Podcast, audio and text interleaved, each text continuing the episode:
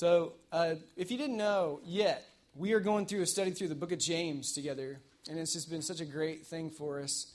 And so, we've been having this thing, faith and work, uh, how to do great work with great faith. How many of you have been, if you've been in a small group, you've been encouraged by this, this theme, or even thinking about through this whole process of what it means to, to have great work? Just to our life groups, just to give you a little glimpse of what we've been doing. The first week we talked about doing great work, that doing great work is hard. The very beginning of James is consider it joy when you encounter trials. The second one, uh, great work lies beyond what we can do. Okay, it was a great week. The third week, we talked about how great work starts low and ends high. We don't start off doing the amazing things that we would want God to be doing through us. We start at the bottom which is really difficult for us. Then we talked about how God God does all the heavy lifting. It was a great week. And then the fifth one was about listening and obeying. The sixth one is what we're talking about tonight people as poems. And actually, this week, uh, starting tomorrow, we're going to talk about how great work follows through. And uh, I know in our, I handed my group on Tuesday mornings over to Keegan and Emily, and they have just been killing it. I'm so proud of them, and I'm blessed. I come and take notes. So it's been great.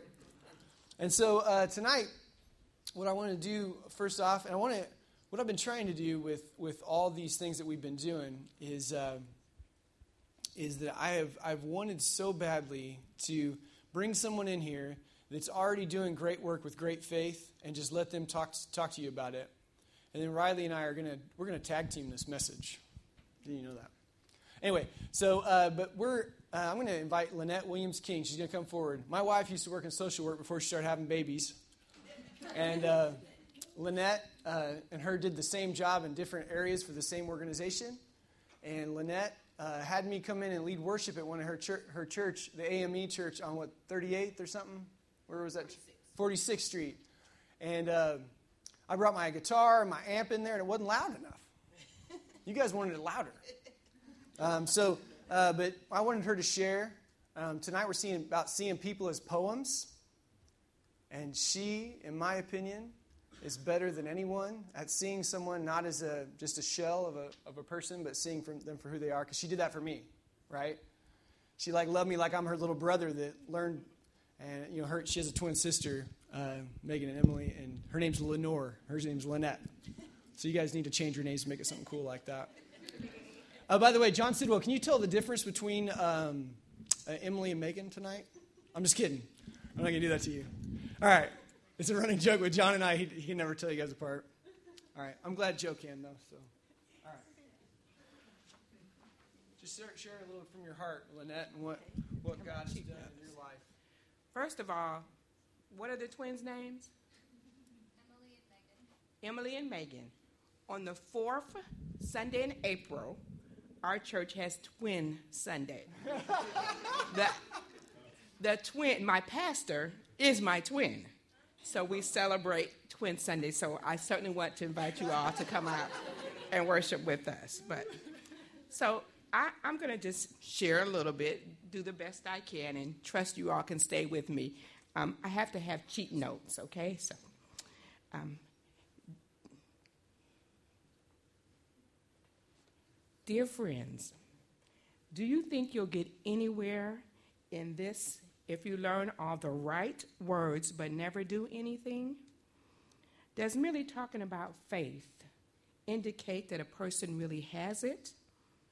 For instance, you come across an old friend dressed in rags and half starving, and you say, Good morning, friend. Be clothed in Christ. Be filled with the Holy Spirit and you walk off without offering them a piece of bread or a cup of soup, where does that get you? Isn't it obvious that God talk without God acts is outrageous nonsense? And that is taken from the book of James, the second chapter, verses 14 through 17. And that's the message translation. So, good evening. I am really overjoyed for the invitation to be here with you all this evening. I really thank Andrew for the invitation. And as he shared, Um, I used to work with his wife, and his wife is just an absolute delight, as Andrew is. Andrew actually helped me through some rough times, and as he ministered in music and he shared some music songs with me that helped me over a difficult time in my life. So I'm really thankful for Andrew and even what he's doing here at IUPUI. And speaking of IUPUI, you would really believe that the steps of the Lord, our steps, are ordered by the Lord.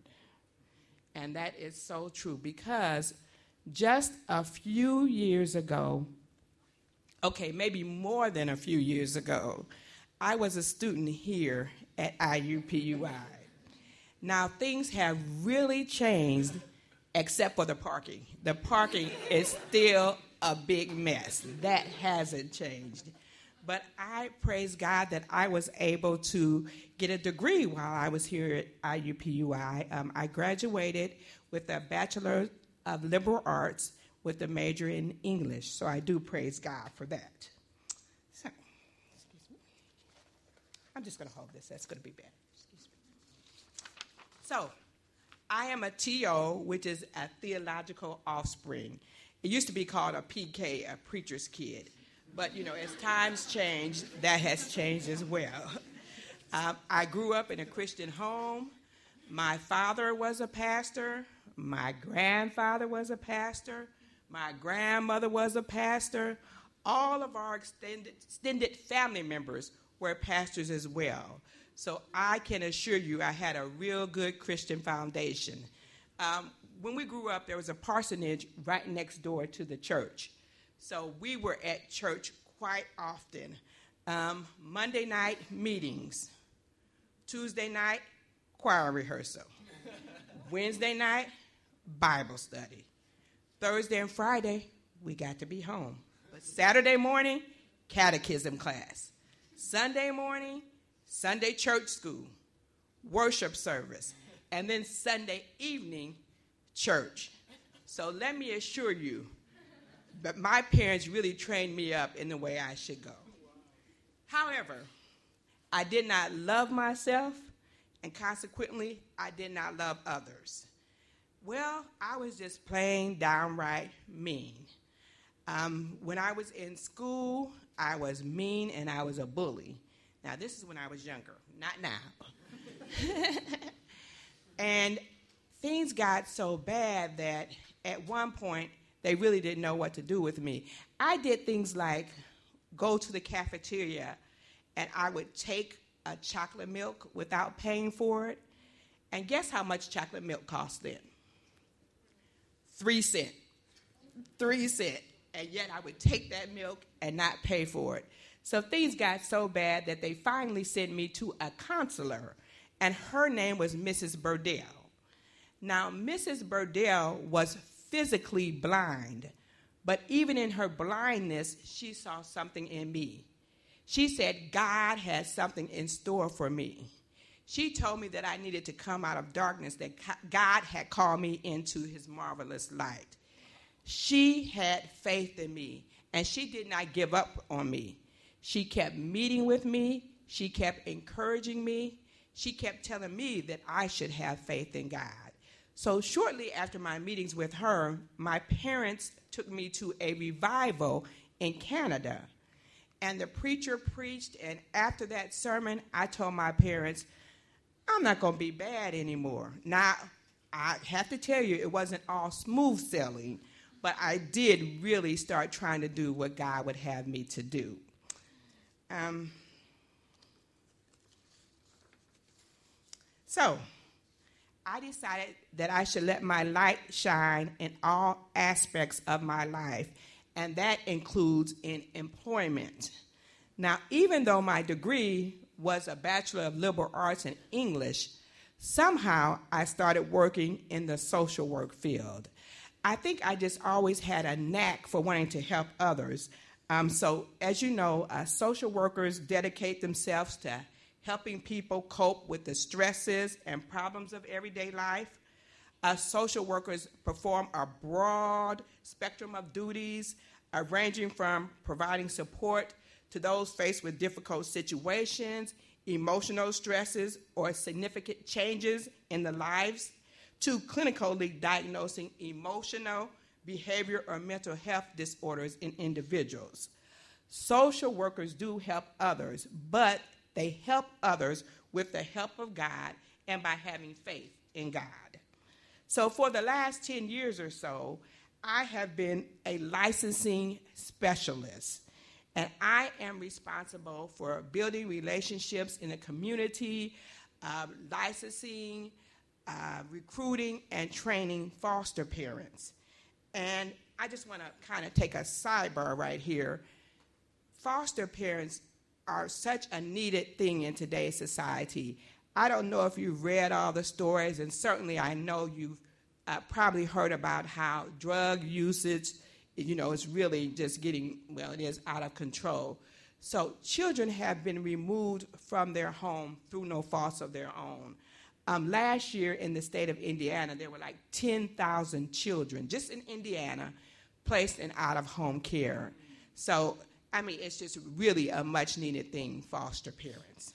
Um, so, we needed foster parents who would step up to the plate and help make a difference in the lives of these children. Uh, one thing that's required in this field, in the social work field, and for foster parents is that we've got to have faith. Um, we have to have faith that, first of all, these children can somehow remain in their homes. And then we have to have faith that if they're not able to remain in their homes, they can go to a home where they're loved and cared for. And then we have faith that after they've received that love and that care, and um, after that foundation is laid for them, um, perhaps they get introduced to Christ for the first time. We're praying that they can return home and then be able to live safely with their parents.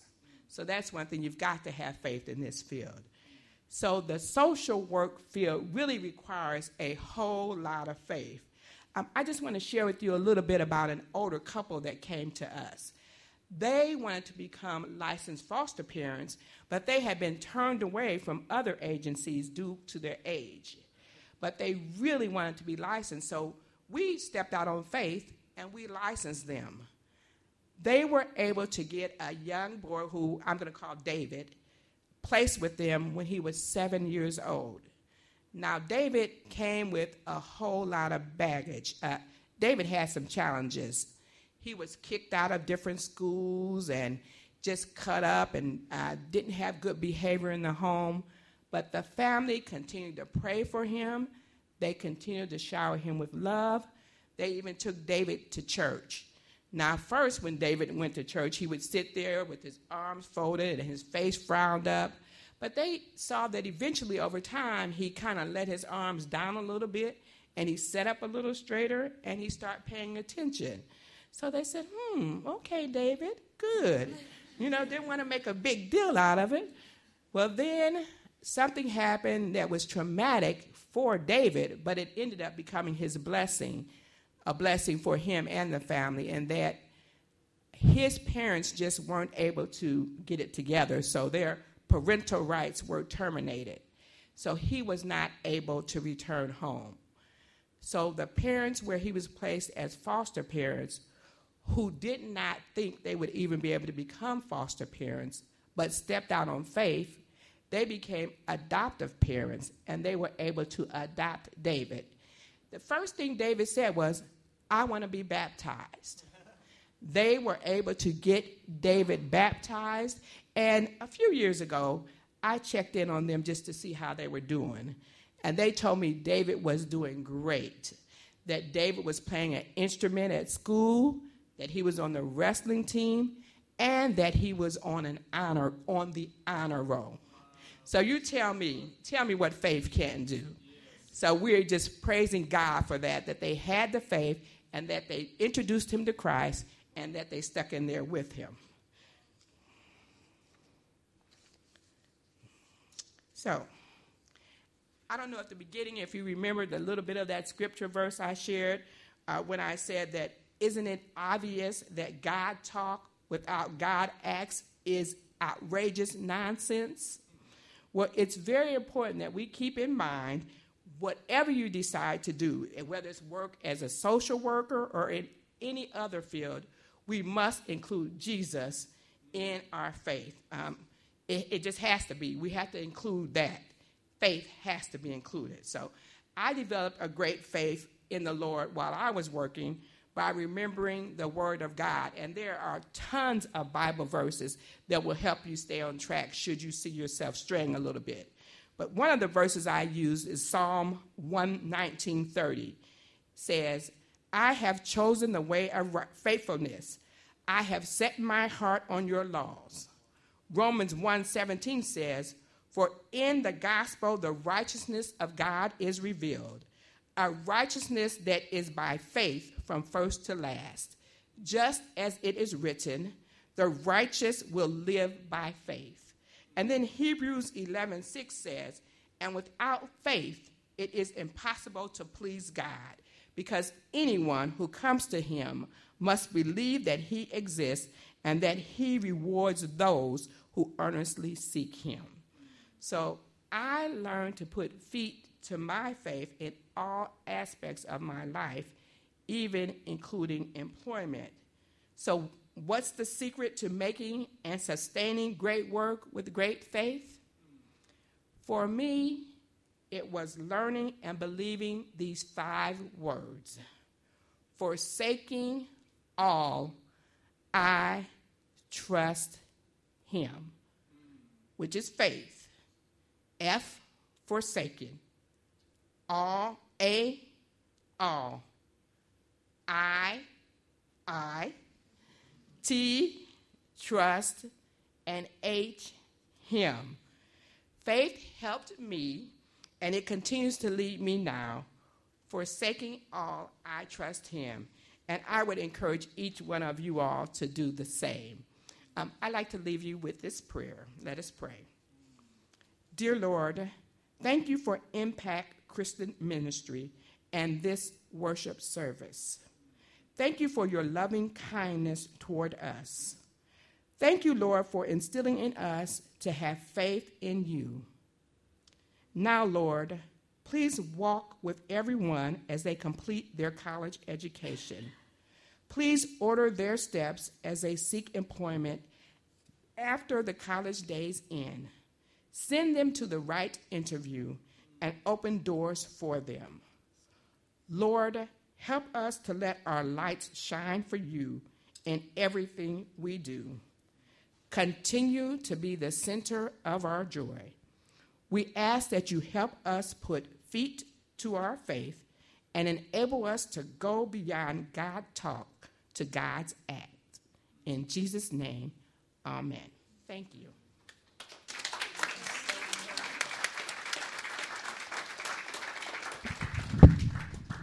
Man, that's so good. I'm going to listen back to that like 20 times.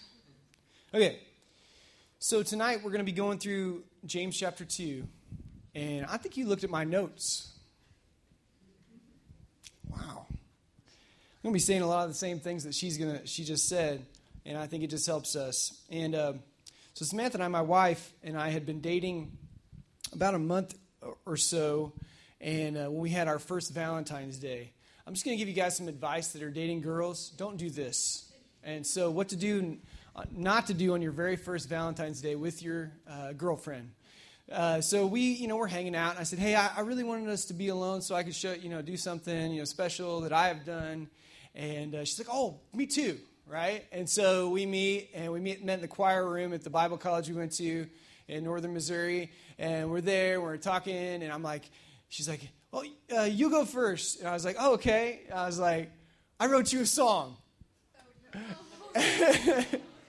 and it was this it was this song and i said you had me okay so I, I won't go into any of the uh, details it was probably the most awkward moment of her life and i really didn't even know this until like uh, a couple weeks ago where she's telling the story at life group and i'm thinking uh, to our friends and saying you know andrew did this most awkward thing i'm like what thought that was the most romantic thing that I've ever done. I burnt the edges. I, I wrote out the lyrics, handwritten, and I burnt the edges all the way around. And I framed it. And I gave it to her so she could read the words while I sang it. oh, man. It's not, hey, we're married. Come on. Anyway, I haven't written her a song lately. But can you imagine if I'm singing that song and I'm, I'm like halfway through, I'm getting ready to go to the bridge, which is the most emotional part of the song. It's in the key of E, so it's very emotional. And I'm getting ready to go to the bridge and I'm getting ready to punch it. And she's like, wait, wait, wait, wait, hold on. This song is horrible. You're off key. This is too high. The key's too high. Your voice is too bad. The lyrics are too awkward. We barely know each other. Shut it down you know, and then proceeded to take the poem out of the frame and rip it up and burn it right there in front of me. You imagine what that would have done to me? I would have been gone. I mean, she's my dream girl for like two and a half years. I've been trying to date her. I finally do, and she rejects me. That did not happen. She, oh, she instead goes, Thank you so much. And now I'm thinking about the tone, right? And and then she gives me her gift, which is my name in uh, cookies. Uh, my aunt, like this is Andrew, in a bunch of cookies. Like I said, A, it was a cookie that she baked uh, with my name, which is a lot less creepy than writing a song. And so that's what I want to talk about poems. Okay, and if I gave you five minutes to write a poem right now for your significant other, and I said, You have five minutes, uh, you would have to write something right now. Uh, actually, I'm going to do that. I'm going to give you two minutes. Get out your phone. I want you to partner up with someone that is not your significant other, and I want you to come up with a poem. Ready, set. Rather, you can you can go do this if you want. You don't have to. Okay. I'm going to give you two minutes on the count of one, two, three, go. 8:25 is when I'm shutting it down. Write me a poem. Romantic poem. Look at Lauren back there writing for Haley. I know you are. She's like, I'm going to put this on the keys. All right, okay. All right. One minute is passed. You got one minute left. Two minutes of romance right here. If it's creepy, that probably means it's good. I got it. Okay, Chastity's ready. All right, you got 30 seconds. Riley, you going to send something to his girlfriend? From him? Oh, okay. All right. All right. 10, 9, 8, 7, 6, 5, 4, 3, two, one. Okay. Ryan, what does yours say? Read it for us. This, this, this for my man Zach right here. I'm, I'm, gonna sit. I'm gonna sit right here. All right, here we go. I did a haiku. I, I think I did it right. Don't count the syllables because they could be wrong. All right, here we go. Zebe, you're loving. Jesus rules you, joy consumes. Five million, your end. oh, you should have dropped the mic, man. Okay, all right, that was great. I'm inspired. Okay, uh, one more. All right. Yeah, yeah, yeah, you got it. This is getting really great. Blonde hair, beautiful. Glasses, also beautiful. I like you a lot. Oh my. All right. So, wow, that got weird. It's like those guys live in a dorm together or something. All right. Okay. So, imagine imagine if you spent 5 years on that thing. Imagine you spent 5 years on that thing, you finally got the guts up to give it to the person you wrote it for let's let's take that weird thing out of the equation. And let's say the same thing happens to you. The person just says, "That's the worst thing I've ever heard." That really, really hurt. And so Ephesians 2:10, uh, a lot of us know already know this verse. It says, "For we are God's masterpiece. He has created us anew in Christ Jesus so that we can do the good things that he planned for us long ago." The word masterpiece is the Greek word poema, which means uh, a poem. That's where we get our word poem, right? We are God's poems. And so our passage in James tonight is going to challenge us to see people as poems and not as problems. What happens if those foster parents said, you know what, I don't think anybody wants us? I don't think anybody wants us as foster, but I think we're going to give up. Maybe we're going to just retire and like go to Florida or something and uh, fish and, and get tans or whatever. But instead, they said, hey, we're going to make the, a difference in the life of a seven year old and see them get baptized. I mean, how, how neat is that?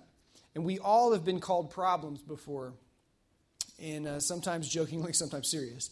But either verbally or non verbally. You ever been talking to someone and you know, and, and they're not saying it, but you know that they're thinking it? They're like, oh, man, this person, really?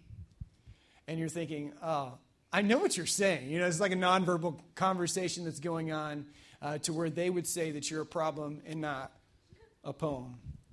Um, and this is why I asked Lynette to speak. And I think she has become an expert at seeing people as poems. And that this comes with time, right?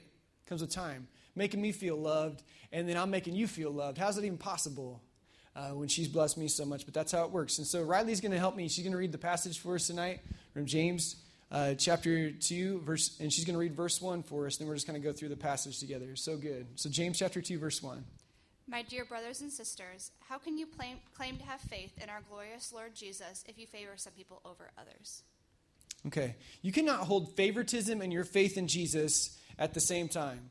You can't hold uh, favoritism in one hand and your faith in Jesus in the other. And I think it's so funny because we have all these things like about women's rights and like equality and stuff like that. Christianity's way ahead of all those things. This is written 2,000 years ago, right? And he's stepping up and he's saying, You do not hold favoritism and your faith in Jesus at the same time. And we're going to get even further into this passage. It's going to be like, Oh my goodness. You know, Christianity is always a step ahead of culture because it's eternal, right? And so, uh, anyway, we're just trying to catch up. We'll be doing that uh, until Jesus comes back, but that's just kind of how it works. And the word favoritism literally means to accept a face. Accept a face. And so, what that means is that you would look at faces of people that walk in and you would say, uh, That is a face that I want to get to know. That is a face I'd want to avoid, right? And, and we do that all the time. We determine who we're going to talk to based on someone's face and what they're wearing. And so if they don't look like someone we want to talk to we walk the other way. Or, you know, we do something else because uh, they do not look like someone we want to talk to. And so there is not a face on the earth that Jesus looks at and says, I like this face better. Can you imagine that? To honestly be able to say that? That there are some faces like, you, you, you would not you would never think about the face like for instance of your grandma or something over like some random person on campus. Those faces are completely different to you. To jesus he loves them exactly the same even if one of them is a complete idiot. We're all complete idiots at some level right? And so here's your hashtag for tonight faces matter. This is what this is really really what i want you to get tonight. Faces matter. Every single face on planet Earth matters. You want, Riley, you want to read verses 2 through 7? For example, suppose someone comes into your meeting dressed in fancy clothes and expensive jewelry, and another comes in who is poor and dressed in dirty clothes. If you give special attention and a good seat to the rich person, but you say to the poor one, You can stand over there, or else sit on the floor. Well, doesn't this discrimination show that your judgments are guided by evil motives? Listen to me, dear brothers and sisters. Hasn't God chosen the poor in this world to be rich in faith? Aren't they the ones who will inherit the kingdom he promised to those who love him? But you dishonor the poor. Isn't the rich who opposed you and dragged you into court, aren't they the ones who slandered Jesus Christ, the, whose noble name you bear? Okay, so the picture is Sunday morning, right? It's not it's not like sitting in the campus center in the atrium, uh, you know, wait until your next class starts. This is in church. And when someone in church, the poor man walks in, you know, the rich man comes, oh, here's, here's the best seat in the house. Uh, can I get you something to eat? You know? And then you got the poor man who comes in, you sit down by my feet. And that was the language that's used of Jesus. You know, I will make your enemies a footstool. they are enemies. Those that aren't very successful, that don't look like they would be much at all, hey, sit by my feet. But if you're rich, come on up. I got the best seat in the house for you.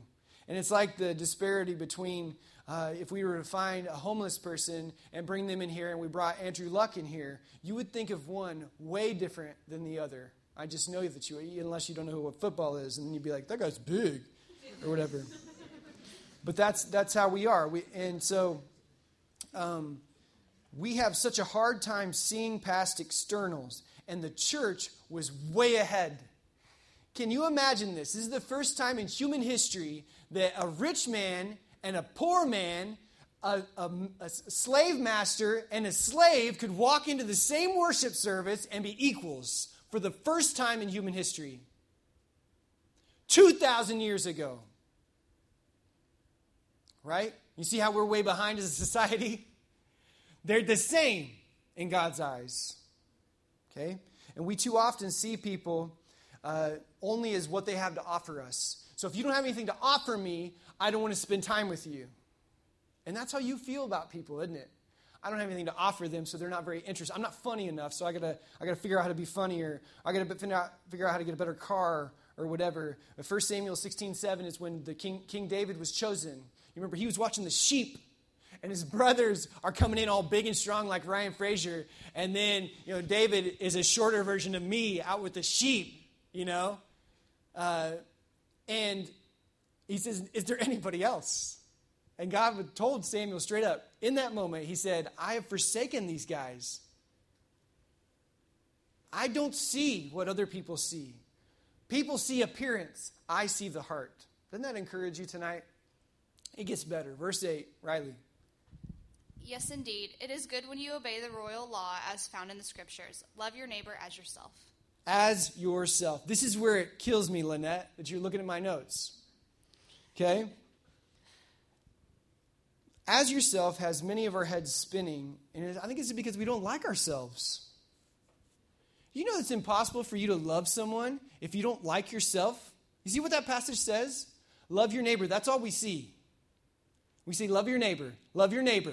Don't run over your neighbor when they're crossing the street on Michigan. Love your neighbor as yourself. As yourself. So, in order to love someone else, you have to like yourself. Not only that, you have to love yourself. Many of you in this room do not love yourselves. And I'm not talking like egotistical, taking selfies of yourself all the time. I'm talking about genuinely thinking, like when you look in the mirror, you're not like, ugh. And I think probably 99%, unless you're completely vain, we probably do that. We do not like ourselves. So if you're showing favoritism, um, and not treating people like poems and you're treating them like problems, God's love has not translated. You don't really think that God loves you. You're still trying to figure out John 3:16. For God so loved Zach. For God so loved, you know, Megan. There's like five Megans in the room. You know, take your pick because God loves all of you, right? Um, and so I think a lot of us have also a hard time. We don't love ourselves and we have a horrible heritage. I was talking to one of you before tonight, and you were saying that yourself, and you were saying that those words. But you haven't you weren't really cared for and loved the way that you need to be loved, and so you've never really been taught how to love. You're at a distinct disadvantage. I see this all the time. I, I didn't like my mom growing up, but at least she loved me. At least she cared for me.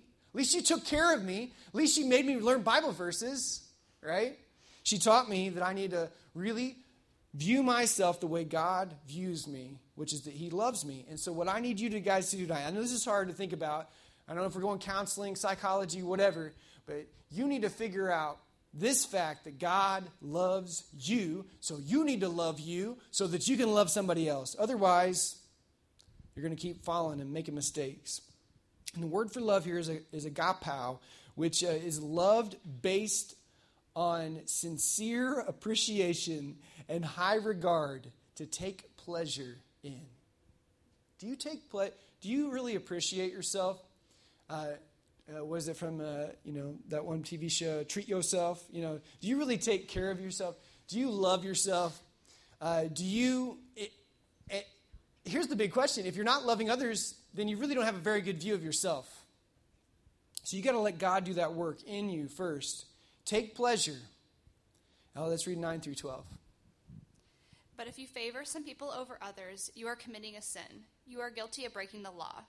For the people who keeps all of the laws except one is guilt, as guilty as a person who has broken all of God's laws. For the same God who said, You must not commit adultery, also said, You must not murder. So if you murder someone, but do not commit adultery, you have still broken the law. So whatever you say or whatever you do, remember that you will be judged by the law that sets you free. You know, first of all, I think we, we don't really hate sin. We just hate getting caught, right? We don't hate speeding. We hate getting pulled over, right? Uh, and that goes through with every single sin. We don't hate looking at pornography. We hate getting caught looking at pornography. We don't hate messing around with our girlfriend or boyfriend. We hate getting caught doing it, right? And that's just how we are.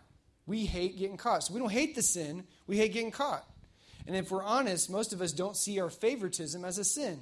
You don't see that you, uh, you know, completely disregard some people and favor other people over them. And now, one of the things that favoritism does not mean does not mean that you can't have like really close friends. You know, think about Jesus, for instance. He was the best at not showing favoritism. Remember the Syrophoenician woman? And she was like, even dogs eat crumbs from the master's table. He reached out to her, right? And he healed her. And so Jesus had his inner three, even out of the 12. When he had time for the transfiguration, did he take all 12? No, he took three. Will you have 20 really close friends? No. Do I have more than one close, really close friend like CJ? No. And I think that's just because God wants you to have really close friends. And if you're having really close, intimate Christian friends, it's going to make you more inclusive than exclusive. And if you are being very exclusive with your close friends, you're not Christ like. Jesus was the most inclusive person on the earth. Sinners wanted to be around him. You know, everybody wanted to be with him because he loved and took time for people. So, I don't know what that means, but in his relationship with them, he didn't make it exclusive. It made him prepped to be more inclusive. And sin is preventing intimacy with God and with others. So in the passage, she, she just read it. I want you to act like someone who is free. It was for freedom that Christ set you free. If you've grown up in church and all you're hearing is rules and you got to do this and you can't do that, you're missing it. That's like Islam, or that is that's some other works-based you know religion to where you have to do this so that you can gain favor with God. See, we have been set free, and that means that God can. Verse 13, this is the power packed verse here.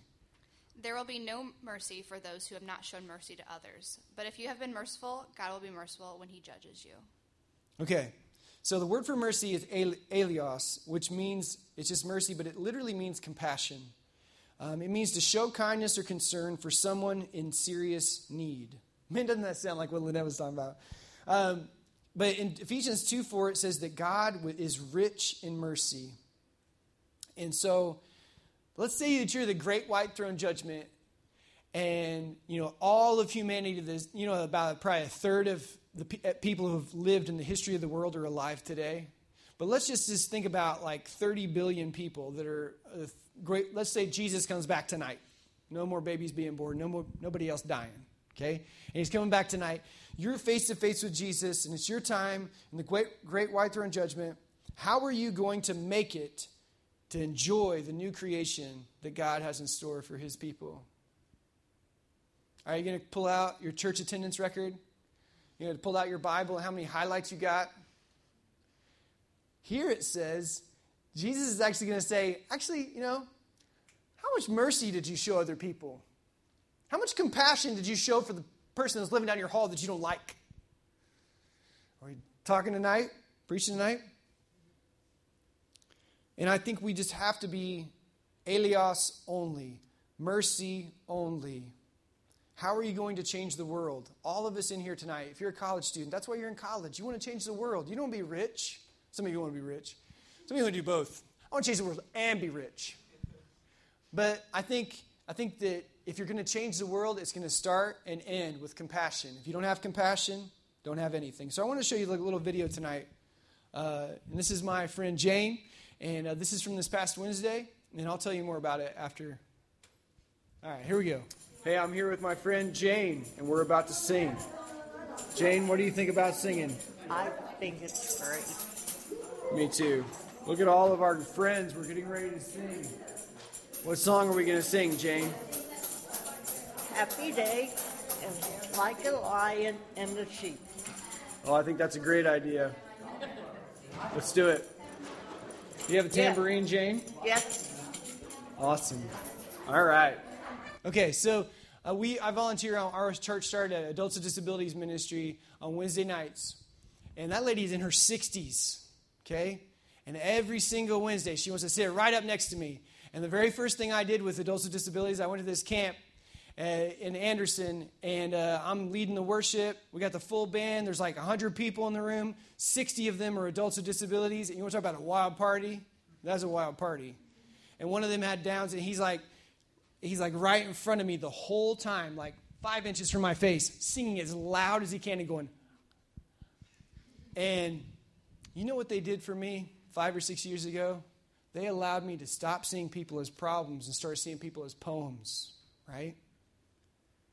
Um, if you can be around those, those sweet people, we call them our friends, and be upset about and complain about your life, you need to go back.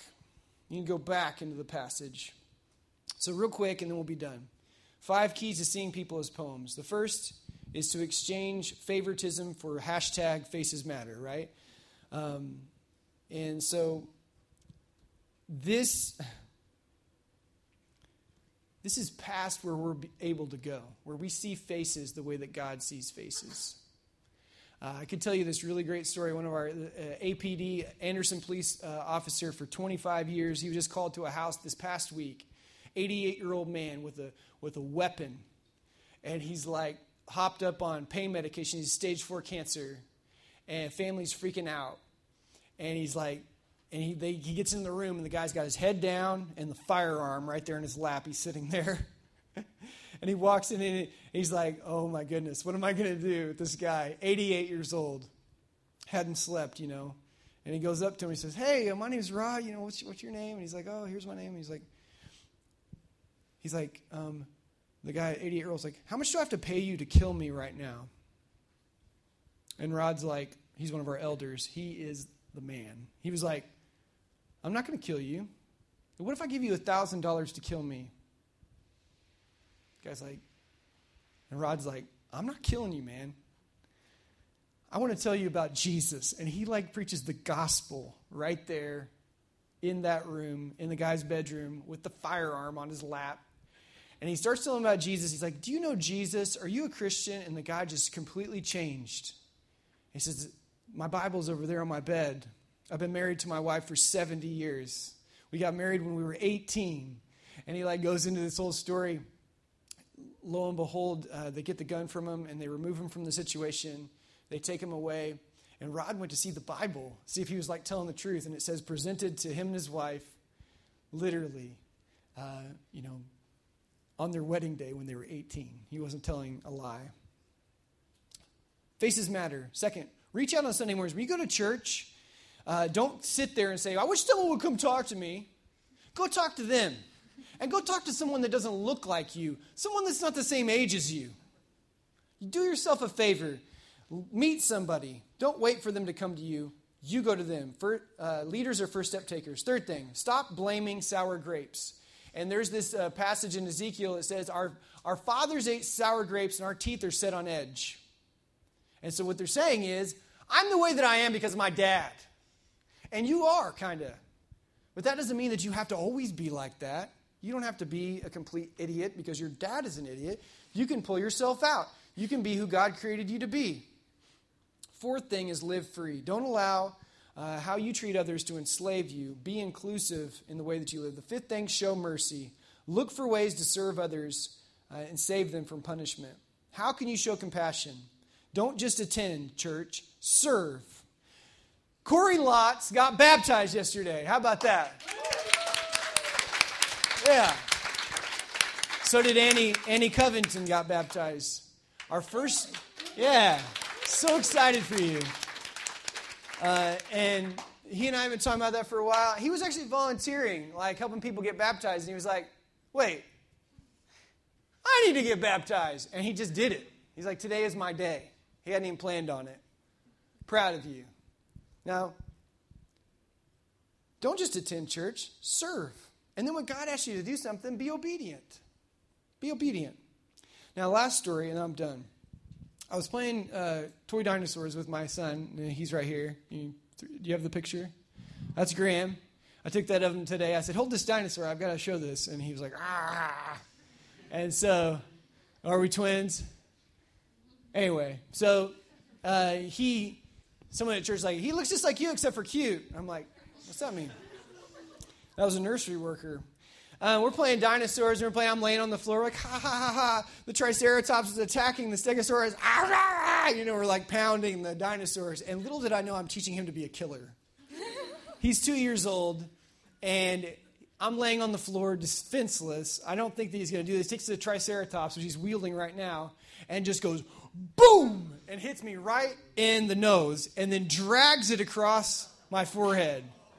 And that is a hard plastic pointy device. My forehead is still tender right here. Um, from him, I was so mad. I was like, oh, ah! he's like two years old. What am I going to do? Like punch him, right?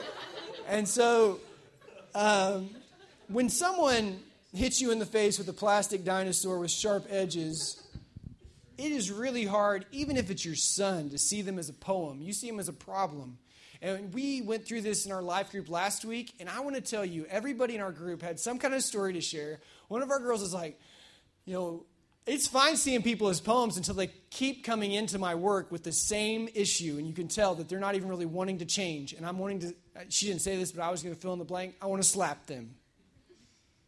And it's, it's easy to call someone a poem and to really work with them and love them and care for them and want to help them if they really want to pull out, pull that out of the situation that they're in, but if they're continuing to hit you with a dinosaur or, or whatever it is, maybe they're, maybe they're constantly pulling you down. Maybe it's someone, someone who's not really your friend and they think that you're friends, so they have sarcastic, like biting comments all the time that's grate on your nerves over and over and over again. It's really hard to see them as a poem. So I was reading in a place in Exodus chapter 28 where it talks about the priest's garments I could go on and on about this. One of the things that was very significant when I was reading this is that each priest, part of their garb and what they would wear is a gold plate that they would put on their, uh, like on their turban, on their forehead.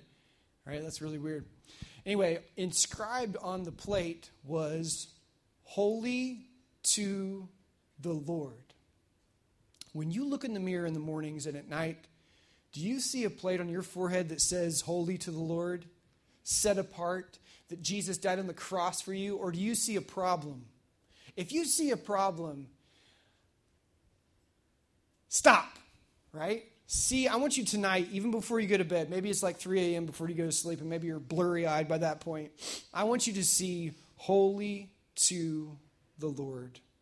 And I want when you see other people, I don't want you to see them as a problem. I want you to see them as a poem. Doesn't mean you have to be best friends with everyone. Jesus wasn't best friends with everybody. But he treated everybody with respect. He loved people into the kingdom of God. He didn't push people away. He went to them, he didn't exclude himself from them. And that's how we're going to change the world. That's how Jesus changed the world. Amen?